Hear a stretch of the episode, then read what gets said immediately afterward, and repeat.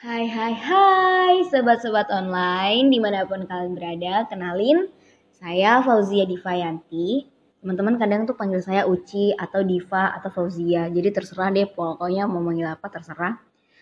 Um, saya salah satu mahasiswa dari Universitas Hasanuddin Fakultas Peternakan yang saat ini sedang menjalani program KKN tematik Unhas 104 saya dari Posko Sopeng 5. Hari ini saya ingin mengajak kalian bincang-bincang ringan aja seputar COVID ya. Jadi dipikir-pikir kita lagi sedang berada di tengah-tengah pandemi seperti keadaan yang sekarang ini. Tindakan yang kuat adalah kita harus mulai untuk membayangkan kota macam apa yang kita tinggali ketika pandemi ini melambat gitu. Ya, istilahnya adalah kota masa depan.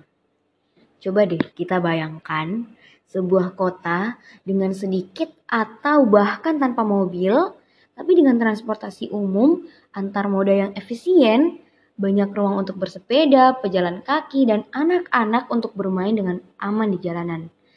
Pasti itu seru banget dan nyaman banget lokasi dan pemandangannya tuh asri banget itu pasti nyaman banget orang-orang terus coba deh kita bayangin sebuah kota di mana setiap taman, balkon atau atap adalah taman kota untuk menanam makanan nabati yang sehat untuk semua orang.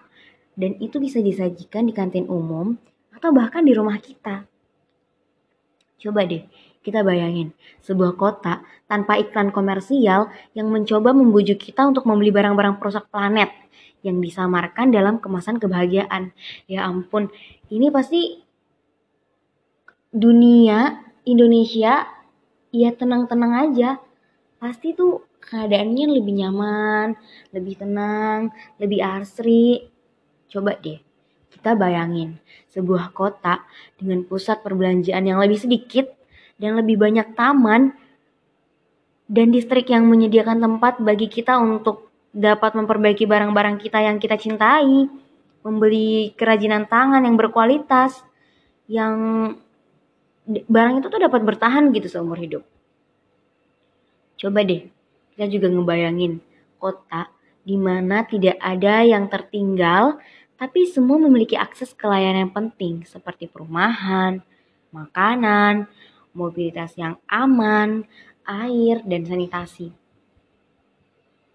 Ya, akhirnya kita cuma bisa membayangkan dulu ya. Dan pasti itu seru banget deh.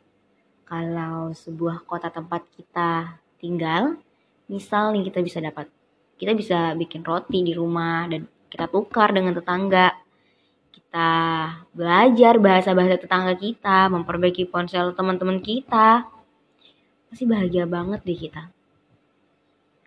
Kita temuin di satu komunitas kita hidup sama-sama banyak pemimpin kota organisasi yang tercerahkan kita akan membangun kota masa depan yang aman berkelanjutan adil dan elastis pastinya